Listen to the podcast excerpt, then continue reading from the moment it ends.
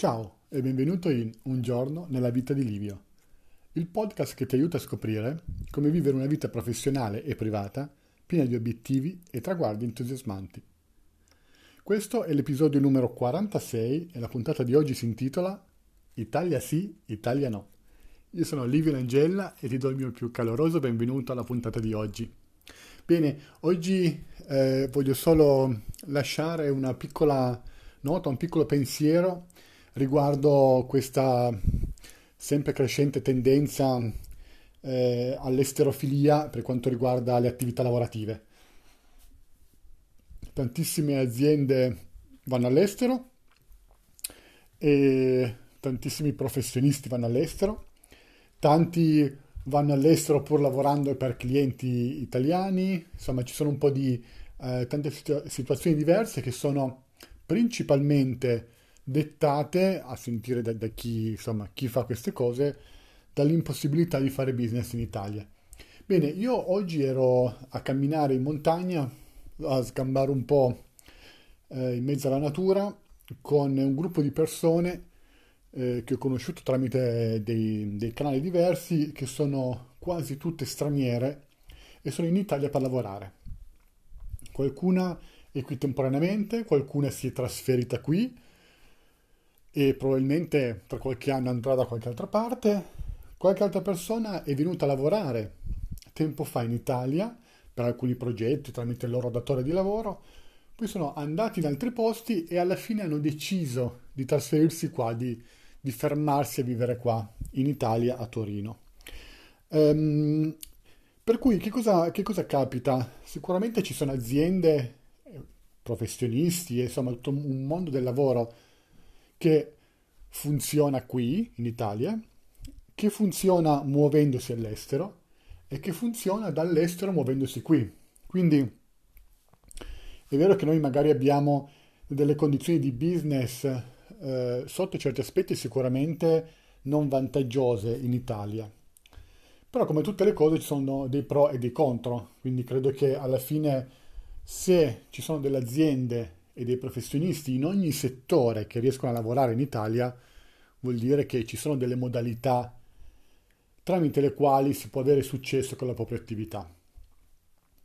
Eh, dico questo perché tante volte uno si fa un po' di ragionamenti eh, e in qualche modo si scarica sempre la colpa sul fatto che le cose non funzionano, sulla crisi eccetera, sullo Stato e sui servizi dello Stato, sulla tassazione eccetera.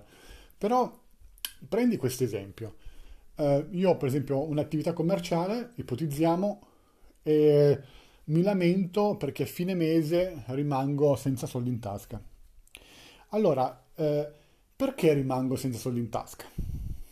Questa è la grande domanda secondo me. Perché uh, su- hanno alzato le tasse il mese scorso e quindi io non sapevo quanto dovevo pagare e non sono riuscito, non riesco a pagare le tasse o non riesco a pagare l'IVA, non riesco a pagare delle altre cose o le persone che lavorano con me o per me, oppure perché non ho calcolato correttamente cosa vuole fare, cosa voglio tirare fuori dalla mia attività. Perché anche se il mese scorso la mia azienda ha o no funzionato, io so quanto ho pagato, so quanti clienti sono entrati, so cosa ho venduto, eccetera.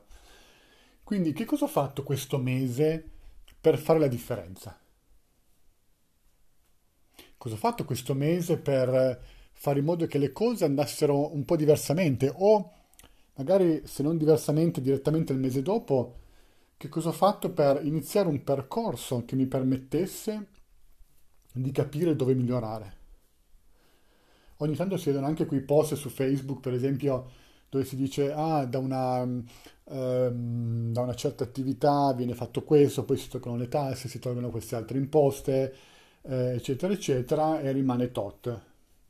È vero, magari potrebbe rimanere di più, però tu non sai quanto paghi, non sai quanto è il carico fiscale. Se rimanesse di più, pensi che quei soldi in più ti rimarrebbero in tasca? Io mi ricordo che quando ero piccolino i miei genitori mi davano una paghetta eh, da una certa età in poi, che era quella che usavo per eh, insomma, le, le mie spese, per le cose che volevo comprare o per quando uscivo, magari volevo qualche cosa in più, eccetera. E mi ricordo che non importa quanto fosse la paghetta. Alla fine della settimana, quando era l'ora della paghetta nuova, non era rimasto nulla. Non so se a te capitava lo stesso. Questo perché? Perché noi abbiamo la tendenza di spendere, eh, una tendenza a spendere quello che abbiamo. Quindi questa è una cosa che fa anche lo Stato. Lo Stato dice, ah, se potessimo combattere di più l'evasione avremmo più soldi per fare spese e avanzerebbero dei soldi. No, non è vero. Perché le spese tendono sempre a raggiungere il livello dei soldi disponibili.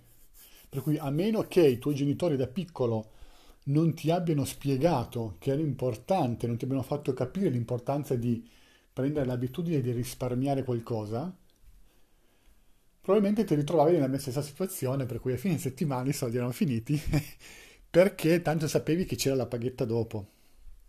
E anche quando si riusciva ad ottenere un aumento della paghetta, cosa che io personalmente non ho mai fatto perché mia sorella si prodigava in queste attività di, di eh, mia sorella più grande, quindi lei era lei che chiedeva l'aumento, per cui io beneficiavo di questi vantaggi um, eh, indirettamente o direttamente, insomma. Per cui le spese, a meno che non si abbia un certo tipo di, di gestione, raggiungono sempre il livello dei soldi che si hanno. Cosa voglio dire con questo? Eh, può essere più utile o meno utile andare all'estero. Eh, sicuramente ogni attività, ogni professionista può considerare di andare all'estero, ovviamente più che lecito, però secondo me non si dovrebbe pensare eh, una cosa del tipo con la mia attività, con la mia struttura, con quello che ho adesso, vado all'estero e ho successo. Perché all'estero è semplicemente un campo di gioco che ha delle altre regole. Ma se tu non sei riuscito a far funzionare la tua attività con le regole del gioco che ci sono qua, come fai a dire che all'estero invece funzionerebbero?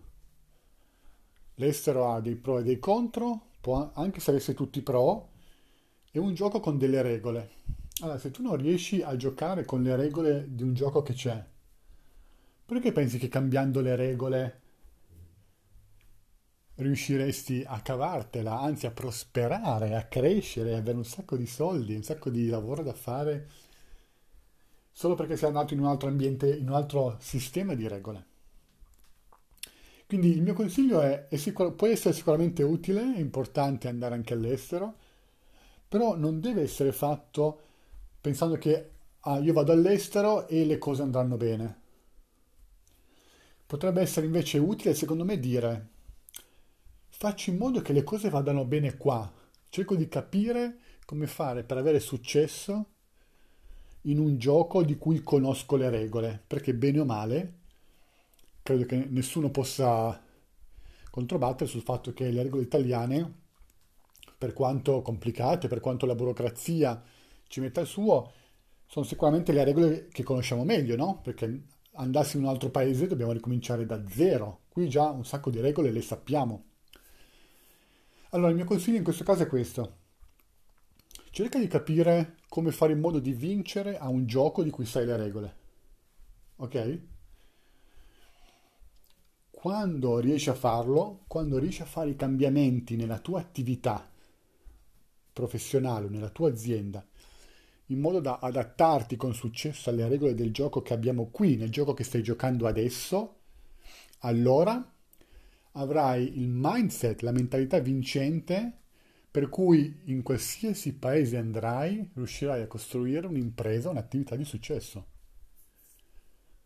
Perché per vincere bisogna imparare le regole e riuscire a sfruttare le regole a proprio vantaggio, quindi conoscere le regole e giocare all'interno del campo. Se io non, non so le regole del calcio e non so che portando la palla al di fuori del, del bordo del campo la palla va all'avversario, non è che allora gio- gioco a pallavolo e sicuramente eh, faccio bene. Gioco a pallavolo, faccio bene se imparo le regole della pallavolo e riesco a giocare con le regole della pallavolo.